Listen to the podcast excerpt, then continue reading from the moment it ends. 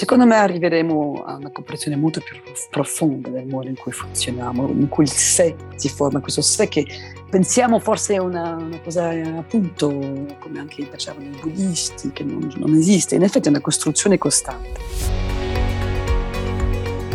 Tutta la nostra esistenza ruota intorno al senso del sé, ma la consapevolezza di noi stessi e del mondo è fluttuante, mutevole. Una continua costruzione che in gran parte si intreccia ed è legata alla memoria, depositaria delle nostre esperienze. L'idea del dualismo corpo-mente, di matrice cartesiana, è stata a lungo radicata nella cultura occidentale, ma ormai sappiamo che non ha senso parlare di mente disincarnata.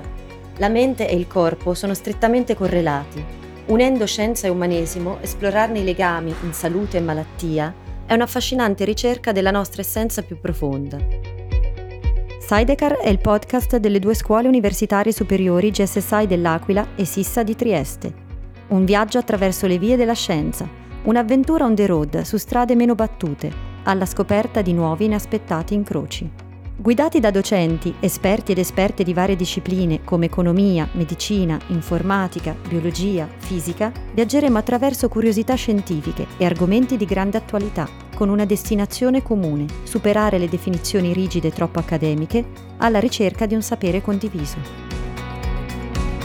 A bordo di Sidecar oggi troviamo la filosofa e storica delle idee Noga Rika insieme a Roberto Trotta, astrofisico, autore e comunicatore della scienza della SIS. I due studiosi dialogano sulla complessità dell'esperienza e dell'identità, dal punto di vista di un'umanista scienziata, la cui indagine trascende i confini che spesso separano la filosofia dalla scienza.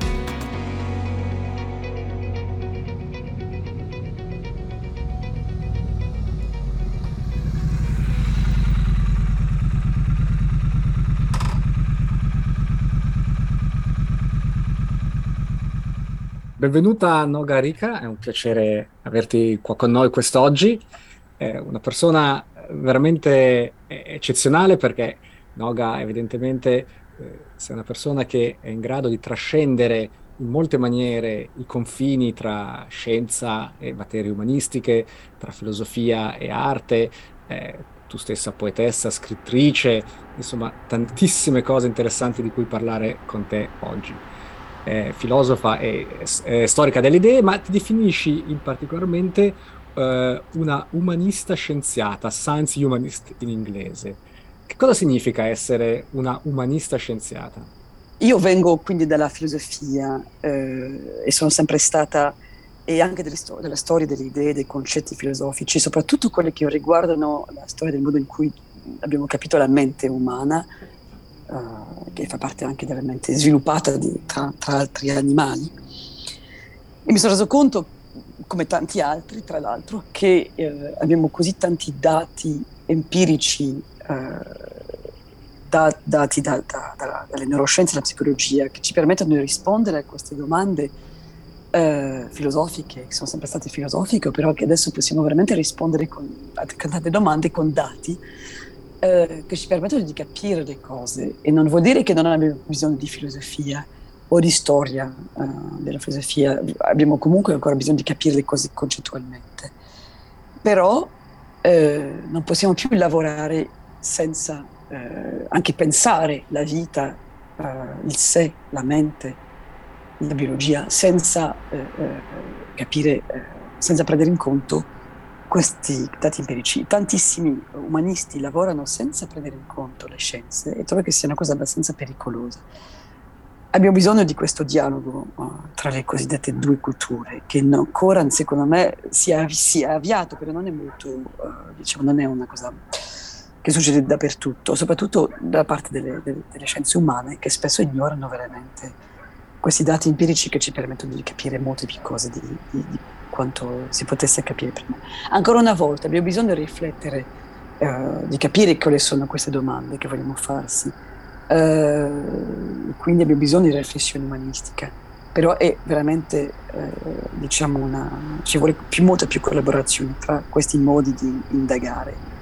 E, e anche questa idea, di, soprattutto quando si vede la, la ricchezza della ricerca scientifica, che è veramente enorme, abbiamo bisogno di, di, di filtrarla, tradurla, guardarla, vedere cosa capire, come capire. penso che questo, mi sono inventato un po' questo ruolo di una di queste persone che traducono da una sfera all'altra. Uh, credo che sia veramente importante. E quindi ho invitato, que- invitato questo ruolo di science humanist. Si tratta veramente di un ruolo importante eh, di, di, ponte fra queste due culture che sono ancora, come giustamente dicevi tu, troppo distanti e che pochissime persone possono, eh, possono svolgere. Si potrebbe dunque dire che nel 2022 la filosofia, come la faceva Cartesio, non, non ha più senso quando parliamo, so, del, del senso di sé, della coscienza, dei problemi della mente. Certo, comunque tutto questo è partito anche 30 anni fa, quando Antonio Damasio ha pubblicato Descartes' Error, l'errore di, di Cartesio, era già nel titolo questa idea che non si può parlare di una mente disincarnata, separata dal resto di un'anima. Ma lui stesso, Cartesio, dobbiamo dire, comunque anche lui faceva ricerca empirica e sapeva benissimo pure che le emozioni, per esempio, sono incarnate. Quindi lui ha provato di anche per ragioni teologiche e quindi politiche, eh, di, di eh, affermare l'esistenza di una mente immortale, incorporea, che era necessaria per separare gli umani dal resto del regno animale e che è stato ovviamente un errore madornale e molto pericoloso, perché siamo parte del mondo animale e adesso finalmente un po' tardi, un po' molto tardi ce ne rendiamo conto. Eh, però certo lui ha, ha creato questo sistema eh, che eh, pur non credendoci completamente, che comunque ha avuto un'influenza enorme anche sulla medicina, che, molto, che per esempio che divide il corpo in modo meccanistico, eh, che ha avuto un'influenza enorme su, sui modi di pensiero e anche di filosofia, che ormai sta finendo, vista questa ricerca che facciamo empirica sulla coscienza eh, e, su, e, e, sulla cognizione e le emozioni. Eh, però in effetti non si può, si, si, si deve lasciare indietro tutta, tutto questo dualismo. Tanti lo fanno ormai ancora una volta, però eh, secondo me il dualismo è ancora un'idea che è ancora molto ancorata anche nel, nei modi, diciamo, eh, basici di pensarci, perché sembra, siamo capaci di pensare, di concettualizzare.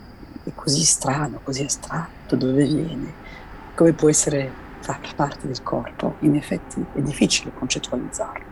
Vorrei tornare più tardi su questo aspetto della mente disincarnata nel contesto dell'intelligenza artificiale eh, particolarmente degli ultimi sviluppi, ma ci torneremo fra poco.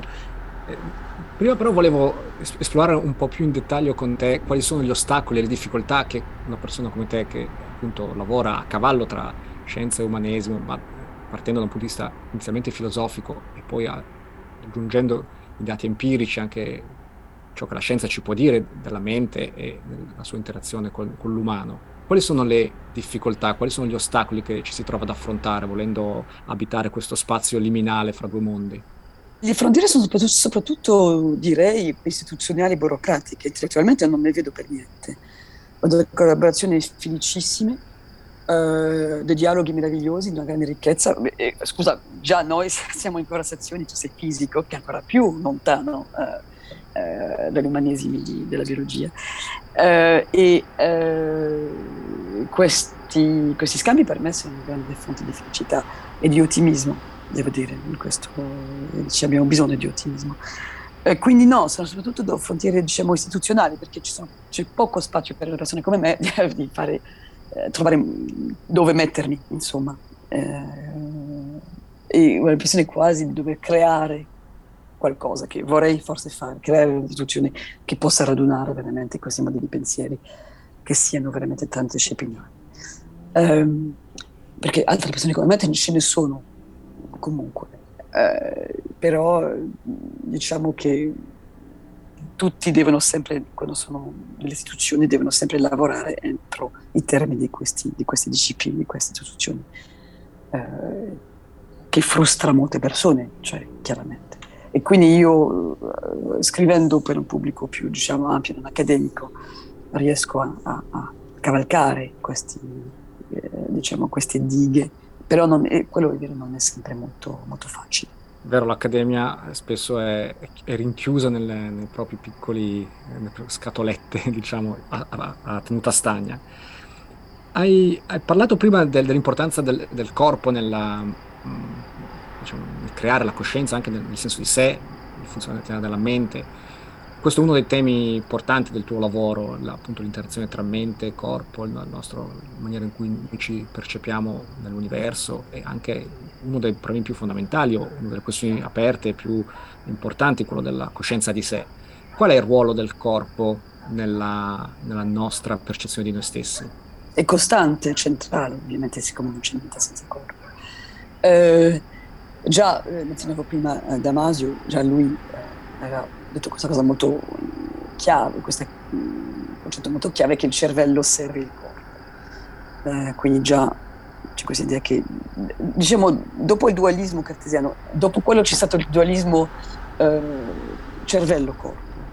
per tanti anni, tanti decenni, anche soprattutto nel XX secolo, il cervello è stato studiato come se fosse un organo a parte tutto il resto, come si potesse veramente disincarnarlo, come uno spazio di funzionalità eh, eh, che si potesse, che si, che si potesse eh, trasvalare in qualunque altro organismo, anche non biologico, che è completamente, completamente fittizio, è veramente fantascienza eh, il cervello in dialogo costante con gli altri organi del corpo e questi, queste ricerche che si chiamano su, su, quello che si chiama l'interocezione, il senso interno del corpo, che è costante, che è una traduzione costante di tutti i nostri stati, eh, che, che, sono, da, da, cui risultano le emozioni, da cui risultano tutti, tu, tutte le sensazioni, tutto, alla fine tutta, tutta la nostra senso di essere nel presente, anche nel modo in cui concepiamo il tempo è fabbricato costantemente da questi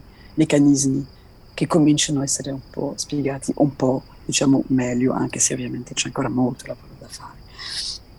Ma diciamo che le basi concettuali sono qua, ci siamo, insomma, stiamo veramente studiando queste cose. Non si può parlare di un sé senza corpo, il, senso, il corpo è intrinsecamente, eh, il sé è intrinsecamente incorporeato. Eh, e questo lo sentiamo, lo sappiamo quando non ci sentiamo bene, eh, eh, sappiamo per esempio gli stati anche diciamo, depressivi sono anche fisio- stati fisiologici, lo sentiamo, e, e, poi viceversa, quando abbiamo un dolore anche fisico può avere un effetto molto forte sulla nostra percezione emotiva delle cose. Quindi eh, tutto questo lo sappiamo e, e, e, poi tante persone anche provano a capirlo meglio in modo diciamo individuale, empirico, con pratiche somatiche che sono sempre più uh, praticate come yoga e tutte queste cose che tanti cercano di uh, approfondire per poter capire meglio uh, chi sono. E quando questo, questa magnifica interazione tra corpo e, e, cervello, forse vogliamo dire la mente che poi viene prodotta da questa interazione, comincia a non funzionare più così bene, eh, ce ne accorgiamo. E forse nessun, era stato raramente espresso in maniera così poetica e toccante questo momento in cui le cose cominciano a non più funzionare, il cervello comincia a perdere colpi, la macchina comincia a sfasciarsi, come spesso succede, o ormai succede spesso uh, in età avanzata con vari problemi neurologici, e, e problemi di demenza oppure Parkinson. Raramente è stato espresso in maniera così, eh, devo dire, commovente, come nel tuo ultimo libro, The Ceiling Outside, ovvero forse si potrebbe tradurre, purtroppo rovinando un po' la poesia in italiano, con il, um, il, soffitto là fuori, ma non è una bella traduzione, non è una felice traduzione di, una, di, un, di un titolo molto poetico che viene esso stesso da una poetessa. Raccontaci un pochettino di questo magnifico libro, Noga. Di che cosa Grazie. Ma il sottotitolo comunque è molto più esplicito, eh, mm. The Science and Experience of the Disrupted Mind, la scienza e l'esperienza della mente disrotta, come si dice disrupted? Anche quello difficile, un titolo difficile inglese che sarebbe mm. in italiano, spero che ci sarà un'edizione italiana e il titolo sarà da lavorare. Il libro è, è cominciato con, eh, appunto, volevo capire appunto questa cosa del sé, il senso incarnato del sé. È un libro che, per dirla in due parole, sul sé che si studia e il sé che si perde Uh, ed è basato, fa base su, uh, io ho avuto accesso per 18 mesi allo, all'ospedale della Petit Salpêtrière a Parigi, a uh, riunione settimanale di un'unità di neuropsichiatria comportamentale che si radunava una volta a settimana per una mattinata intera lunga perché per studiare veramente due o massimo tre pazienti, discuterli, esaminarli e capire cosa, cosa avevano la, l'unità si era formata eh, per appunto mettere insieme neurologi e psichiatri perché in Francia per esempio non c'è più la neuropsichiatria dagli anni 70, sono due discipline che si sono divise storicamente. Eh, l'una, la psichiatria, appunto, occupandosi di diciamo, problemi mentali che non sembrano avere una chiave, una, una, una, una manifestazione organica chiara, neurologia è l'inverso e sono problemi che hanno una del cervello che sono chiaramente organici, che si possono vedere. Siccome eh, il, ci sono tantissimi cambiamenti costanti in quello che si può vedere e capire dal cervello, ovviamente queste frontiere tra neurologia e psichiatria sono in cambiamento continuo eh, e eh, non, forse non hanno più luogo di essere, perché alla fine tutto lo sappiamo è organico. Quindi questi pazienti arrivavano, che non si sapeva bene cosa avevano, e c'era comunque questa collaborazione tra le due discipline. E comunque è vero che ci sono specializzazioni diverse, eh, cioè la demenza è un problema neurologico che poi può avere manifestazioni psichiatriche, perché per esempio la demenza può essere annunciata o causale, non si capisce bene, dei sintomi depressivi, per esempio. Quindi io ho imparato moltissimo, poi ho deciso di, di scegliere da tutti questi pazienti che ho visti anonimamente, insomma non, non ho mai parlato. Uh, ho scelto otto uh, di questi pazienti, di cui le storie erano molto, diciamo, forti, per poter poi capire. Poi usando per capire diciamo, la diagnosi, andare un po' più avanti di quello che si faceva anche nella sala clinicamente, usando queste scienze, queste ricerche molto ricche, eh, veramente di spicco in neuroscienze e psicologia su appunto eh, l'interocezione di cui parlavo prima, il senso incarnato del sé, tutte queste ricerche che sono sempre più interessanti, ma che sono così, diciamo, cutting edge, che non sono ancora usate veramente nella clinica, perché c'è sempre questo divario tra clinica e teoria o scienza sperimentale, c'è sempre stato, è normale, i dottori non hanno il tempo di seguire tutto quello che succede. Quindi eh, io ho deciso di usare un po' questa letteratura eh, che leggo in modo, diciamo, ossessivo per capire veramente cosa stesse succedendo a questi pazienti, però sempre usandola ancora una volta, in modo, eh, diciamo, in chiave, usando anche l'empatia, la storia umana, la narrativa che ci serve a capirci se stessi. E poi purtroppo mentre stavo scrivendo mi sono reso conto che mia, la mia stessa mamma st- uh, si stesse sviluppando sintomi di demenza e quindi avrebbe potuto lei stessa essere paziente. E quindi mi sono detto dopo un po' di domande che dovevo per forza includerla e includere questa esperienza di prima persona uh, della demenza, della, di questo come si dice in italiano, unraveling, cioè smantellamento progressivo di, eh, di tanti aspetti della sua persona, rendendomi conto comunque, questo ne ho scritto anche nel libro, come, e con grande fortuna lei aveva una demenza eh, che era sicuramente Alzheimer, anche se non abbiamo fatto gli esami eh, biologici perché è un po' invasivo, però clinicamente era chiaramente un Alzheimer che si manifesta veramente per fortuna una specie di una conservazione de, dell'affetto. Gli altri motivi non erano toccati, era ancora mia mamma in modo affettivo, somatico. La conversazione era completamente, alla fine, totalmente caotica, surreale, dadaista. Con tanto umorismo, anche mia mamma aveva sempre un senso dell'umore e, e, e, e dell'umorismo e l'ha conservato alla fin, fino alla fin fine. E il titolo, in effetti, del libro è una cosa che mia mamma, che era stata poetessa, e si può dire l'ho, l'ho rimasta fino alla fine, infatti, anche se ovviamente non scriveva più. È una cosa che lei ha detto, un giorno ha detto così, the ceiling is outside, the ceiling inside, cioè il soffitto dentro e il soffitto fuori. Mi sono detto questo è un bellissimo titolo, molto suggestivo, ovviamente si può interpretare come si vuole.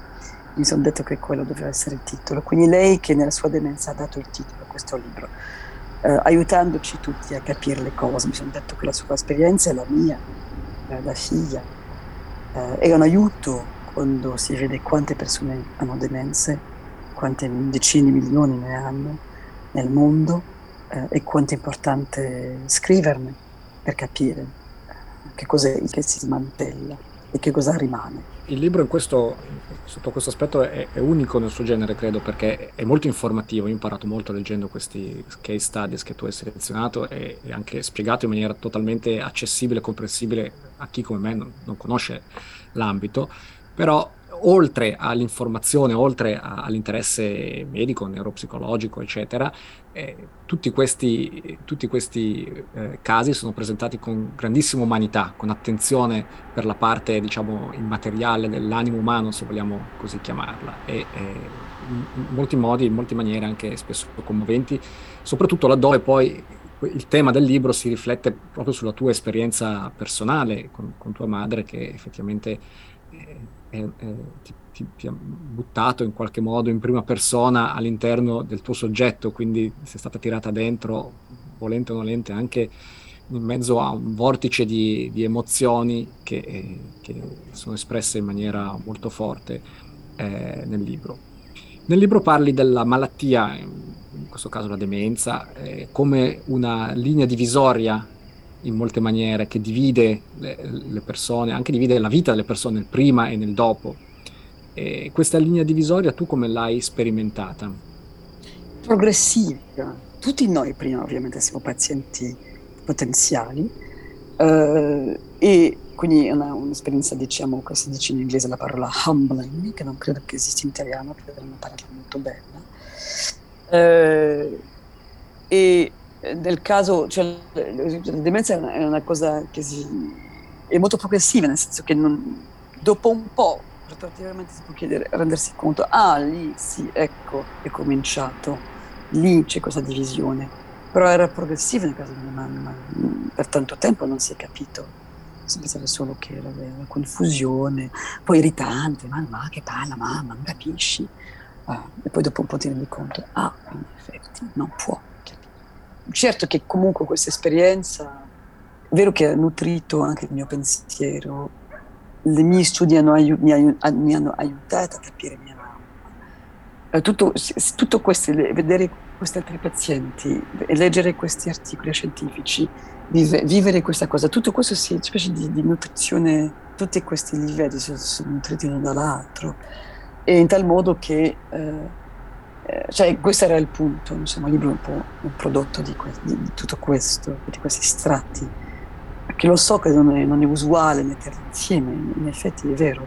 Un altro aspetto di cui volevo parlare appunto in questo, in questo ambito è, è, è la, uno dei pazienti per esempio era un, un uomo di, di Haiti eh, che ho chiamato Toussaint eh, perché appunto i nomi totalmente anonim- tutto anonim- anonimizzato, ovviamente anche i dettagli della vita anonimizzati, cioè cambiati un po' per, per ragioni di privacy. Eh, però eh, questo qua, lui aveva delle, delle, delle, allucinazioni acustiche, sentiva delle voci e si credeva uh, possessed, come si dice, possed, possed, come si dice? Posseduto. Posseduto. in termini culturali suoi. E la cosa molto bella e importante è che mi sono reso conto che non si può, eh, questo è anche un dato della, delle pratiche di, di psichiatria e, e di etnopsichiatria, una cosa che si è sviluppata anche in Francia, eh, che non si può mettere a parte la cultura per capire anche le patologie, anche il concetto di patologia è, è, è anche culturale tutti i nostri concetti alla fine sono anche costruiti, cioè io non sono una costruttivista totale, nel senso che sono anche realista a livello di scienza, credo che ci sono dei dati veri, diciamo, condivisi, però le nostre comprensioni sono sempre, cioè la nostra comprensione è sempre costruita, è sempre eh, eh, condizionata da, dalla cultura in cui viviamo e dai nostri presupposti, non si può uscire da quello. E i, i medici eh, erano, nel caso di Toussaint, erano molto consapevoli del bisogno assolutamente onesto e neanche non, assolutamente non ipocrita, il bisogno di eh, entrare nel suo modo di pensare le cose e di essere, cioè di, di prendere molto sul serio eh, questa sua esperienza di essere stato posseduto, che è, fa parte del suo modo di concepire il mondo. E in effetti è un'esperienza perfettamente, e perché no? A un certo livello perché no? È anche vero, nel senso.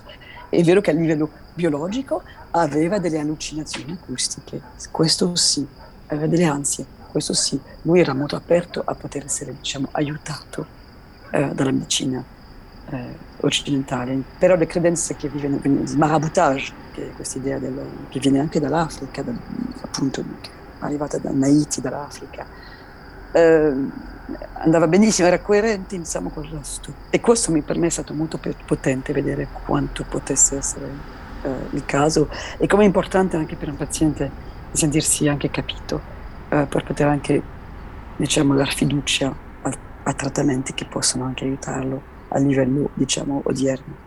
Nel libro incontriamo eh, molti personaggi affascinanti e non tutti, come dicevi giustamente tu, eh, hanno vita facile o hanno o la fortuna appunto di, eh, di poter uscire da, questo, da, queste condizioni in cui si trovano molto difficili. Incontriamo persone con allucinazioni sonore, allucinazioni visive, visioni, eh, persecuzione, insomma veramente dei casi, dei casi estremi.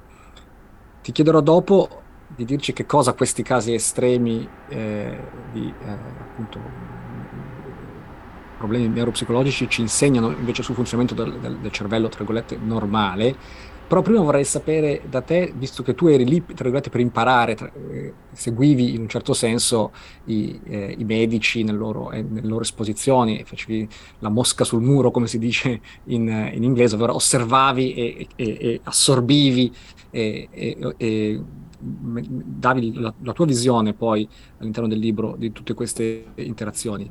Ma la mia domanda è, invece la neuropsicopatologia eh, del XXI secolo, che cosa può imparare da un approccio come il tuo? Non lo so. Io eh, i riscontri che ho avuti dai medici erano molto positivi, ovviamente ho dovuto, avere il loro accordo per pubblicare questo, per scrivere di questi pazienti, l'ho avuto dall'inizio, ho anche mostrato il risultato finale, erano molto grati. Eh, credo che eh, è difficile perché in un certo senso eh, eh i clinici sono, hanno, così, eh, neura, hanno, una vita così diciamo, professionalmente intensa, non è che sia il tempo di parlare, sono coscienziati sperimentali che ho di, di molto più dialoghi. In livello materiale, i medici non è che ho il tempo di parlare con loro, loro vedono i pazienti tutta la giornata, sono gli altri, spesso contro il sistema. Questa unità di neuropsichiatria, devo dire, era eccezionale, uno spazio straordinario, un'ora per paziente, anche di più, era una cosa incredibile e, da, e, e purtroppo non esiste più. È stato chiuso dopo sette anni di pratica. Quindi eh, sappiamo tutti quanti sono, che sono i problemi eh, strutturali delle strutture sanitarie in, tutto in tutta Europa, per non, per, non parlare del resto del mondo. Non credo che i medici in genere abbiano il tempo di pensare a queste cose. Quelli che hanno il tempo sì, sono grati, sono contenti di avere questo, queste cose e leggono e anche alcuni di loro anche che scrivono, ma sono veramente pochi. Io credo che ci vorrebbe più uh, tempo, eh, più spazi per avere delle, delle, delle conversazioni tra, appunto, già tra la clinica e la scienza sperimentale, che già c'è poco, per non parlare appunto de, degli umanesimi. E la riflessione sull'empatia in medicina, secondo me, è una cosa cui, mm, a cui penso da un po', ho scritto un po' di cose su quello, anche sull'empatia in genere, che sia, secondo me, credo che sia una, una, un aspetto molto importante eh, di questo, perché è complesso. Um, l'ho visto in azione, però ho visto anche la mancanza, diciamo, nella clinica di eh, approcci più olistici, eh, quelli che sono giustificati ormai da queste scienze sperimentali nuove, sull'interrogazione, eccetera, e quelli che sono anche desiderati da tante persone, appunto, come quelli che praticano yoga, che vanno a medicine alternative, eccetera che sentono la mancanza, cioè la, la, la, medicina è rimasta molto meccanistica a livello cartesiano, è un po' indietro su questo livello. Quindi c'è molto lavoro da fare. Ancora una volta, livello materiale non so come i medici hanno il tempo di farlo, però si dovrebbe. Certamente lavori come il tuo aiutano a, a capire meglio quali siano gli elementi che magari potrebbero andare ad aiutare un sistema in una direzione più che metta l'umano sempre più al centro. E invece che cosa possiamo imparare da tutti questi momenti in cui la mente si distrugge o mm. comincia a cadere a pezzi sul funzionamento invece della mente normale, quella che tutti i giorni diamo per scontata, fino a quando eh, ci succede qualche cosa e capiamo quale sia appunto il miracolo del, di questo funzionamento invisibile per di più. In effetti è vero che attraverso quello che chiamiamo patologia eh, che vediamo la normalità, quello è sempre stato anzi anche la chiave fondatrice anche delle neuroscienze e della neurologia, dall'Ottocento in poi. Eh, in effetti eh, sono i mancamenti che mostrano anche la normalità. Questo la, la, ne facciamo un'esperienza ogni giorno nella nostra vita, anzi, cioè basta aver male da qualche parte rendersi conto di quanto siamo potenzialmente inerti, abbastanza fragili, anche se siamo anche molto, diciamo, c'è molta eh, flessibilità, possiamo adattarci molto bene a tutti, diciamo, mancamenti di cui possiamo soffrire. Uh, appunto il cervello plastico, questi meccanismi sono plastici, uh, però è vero che uh, quando ci sono, come tu dicevi anche tu prima all'inizio, quando ci sono disfunzionamenti nei meccanismi in, di interocezione o di, diciamo, di, di, che, che, corrispondono poi a, a, alla, alla, costante, eh, eh, al costante regolamento omeostatico eh, dell'organismo, cioè l'adattazione dell'organismo a, dell'organismo eh, a, un mondo che sta sempre cambiando, a un, a un ambiente che è sempre cambiando cioè per esempio la, la temperatura interna del corpo deve rimanere costante, gli equilibri uh, nutritivi, tutte queste cose, la pressione del sangue, eccetera. Tutti questi meccanismi di cui non pensiamo sono meccanismi cosiddetti omeostatici che poi ci danno questa intercezione, questo senso di corpo interno, del lavoro costante che succede. E, e tutti, sono tantissimi, sono ovviamente tanti meccanismi che possono andare storti in effetti è lì che c'è poi la malattia, che sia mentale o fisica, per ancora una volta la malattia mentale è anche fisica, fisiologica, nel senso che i meccanismi sono... però l'esperienza mentale mentale è diversa dal dolore in una gamba, ovviamente. Quindi sono, anche se per esempio un intervento chirurgico ha, ha sempre delle ripercussioni anche sul senso del sé, in modo molto profondo per queste ragioni interocettive. Problemi di sviluppo anche neurologico dei, dei, dei di, di bambini sono anche, secondo me, problemi anche interocettivi, uh, di, di, di, percezione de, delle, delle, delle, input interni. Uh, abbiamo, ci sono questi lavori, sono, sono sempre, lavori sono sempre, queste ricerche sono sempre più uh, dettagliate e stanno progredendo in modo molto interessante e veramente stanno aumentando moltissimo ogni giorno, quindi secondo me arriveremo a una comprensione molto più profonda del modo in cui funzioniamo, in cui il sé si forma, questo sé che pensiamo forse è una, una cosa appunto come anche facevano i buddisti, che non, non, esiste, in effetti è una costruzione costante, c'è un modello del predittivo, non voglio entrarci adesso, eh, che è derivato dalla neuroscienza computazionale, um, di Carl Friston in particolare, questo di predictive coding, che è sempre più il modello di cui parla anche nel libro, che è sempre più popolare, che è sempre più usato, perché sembra spiegare tutto, forse anche troppo. Succede che siamo sempre, che il cervello è un organo predittivo, che sta sempre facendo predizioni su quello che accadrà sulla base di quello che è successo e che così costruiamo costantemente il nostro presente. Uh, con la previsione del futuro sulla base del passato, è così che costruisce il presente e che il sé è una costante costruzione del presente, è così che siamo collegati l'uno con l'altro. E la malattia mentale, in un certo senso, un, secondo me, ne parla anche nel libro, verso la fine parla molto del tempo, dell'esperienza del tempo, e le, la malattia mentale è quando la, l'esperienza eh, divisa del tempo tra noi tutti, noi siamo sempre nella stessa temporalità per comunicare per essere insieme. La malattia mentale è quello che ci racchiude dentro il nostro tempo interno e non ci permette più di comunicare, diciamo, sulla senza temporalità degli altri. Perché una cosa importante è che noi siamo tutti interconnessi e che non c'è un sé che non sia connesso con gli altri sé. E quindi questo anche, sono anche ricerche su quello che sono sempre più interessanti, sulla socialità del sé intrinseca. Viviamo in un mondo in cui l'intelligenza artificiale fa dei progressi da giganti, ogni giorno sentiamo di nuove, nuove conquiste, se vogliamo, di intelligenza artificiale che alcuni dicono un giorno presto si eh, sostituirà a noi oppure saremo in grado di creare degli, degli, esseri senzienti totalmente artificiali, rimpiazzando il cervello con il silicone, quant'altro. Tu come vedi, su, su, nell'ottica di ciò che hai appena, cioè, appena, raccontato, come vedi queste prospettive? Guarda, io trovo che sia, che sia un sogno forse di disincarnazione molto simile al dualismo forse insieme con la mia una scrittrice, con un'amica che per me è una grande fonte di ispirazione, Siri Hustvedt, eh, che parla di queste cose, anche lei è una vera science humanist, ancora forse ancora di più, oltre ad essere un grande romanziere.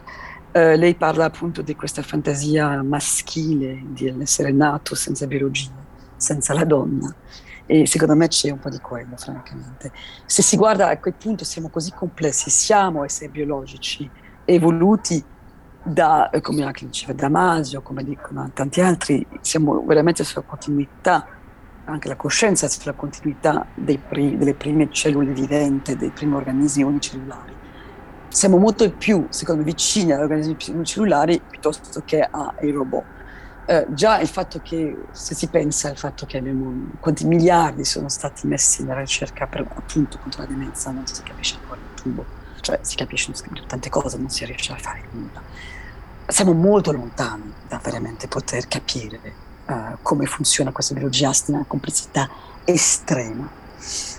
Ancora una volta ci sono delle risposte, però da là a dire che possiamo ricrearci, secondo me è un po' obristico. D'altro canto, poi per non essere... Eh, ovviamente ci sono dei progressi straordinari, intelligenze artificiali che permettono anche, per esempio, persone, uh, per esempio quadriplegiche, di muoversi, questa uh, human uh, man-machine interaction, cosa straordinaria, interazione macchina-umano, è una cosa straordinaria. e certo che è vero che le, le, le, queste macchine disincarnate sono capaci di fare operazioni non, di cui non siamo capaci noi, però d'altro canto non possono fare le cose che facciamo noi. Siamo, comunque sono diciamo, cose molto diverse. Secondo me c'è una grande confusione su che cosa costituisce la, la cognizione che si può attribuire a queste macchinine che uh, non penso che un senso del sé, un bisogno di poesia, di musica, lo parola mai. Poi se un giorno succede, vabbè, taccio, chissà. Noga, grazie, ci sarebbe tanto altro di cui parlare, è veramente un, un ambito affascinante e, ed è bellissimo poter discutere con qualcuno come te che appunto riesce a a, a superare vecchie distinzioni e, e, vecchi muri che dividono in maniera eh, ormai anacronistica le discipline. Però vorrei chiudere un momento commovente, poetico, ehm, nella, nella, maniera in cui tu chiudi nel poscritto del tuo libro, questo bellissimo libro, The Ceiling Outside, eh, con l'ultimo incontro, con quel bellissimo ultimo incontro con tua madre, prima che ti lasciasse. Una frase bellissima che tu hai scritto, che lei ti ha lasciato in eredità, molto molto toccante. Puoi parlarcene? Sì, mi ha detto l'ultima volta che l'ho vista sveglia, insomma, la settimana prima della sua morte. È una morte molto dolce che ha avuto per grande melancolia. Um, stavo partendo, diciamo, going, e lei ha detto, go ahead, go about living, vai, vattene a vivere. Vai, vattene a vivere. Bellissimo, bellissimo. Grazie Noga, è stato un vero piacere. Grazie molto Roberto, grazie. Se in un futuro prossimo l'intelligenza artificiale non riuscirà a sviluppare macchine dotate di senso del sé, probabilmente sarà proprio perché siamo ancora ben lontani dal conoscere fino in fondo gli infiniti e complessi meccanismi fisiologici che regolano la nostra coscienza. Vi aspettiamo al prossimo viaggio su Sidecar. Sidecar è un podcast del GSSI, Gran Sasso Science Institute dell'Aquila, e della SISSA, Scuola Internazionale Superiore di Studi Avanzati di Trieste. Ideazione e realizzazione a cura di Chiara Badia, Carmelo Evoli, Fernando Ferroni, Domenica Bueti, Giuseppe Mussardo, Donato Ramani. Coordinamento di Chiara Badia e Donato Ramani. Sound design e post produzione Simone Negri. Una produzione Dobcast.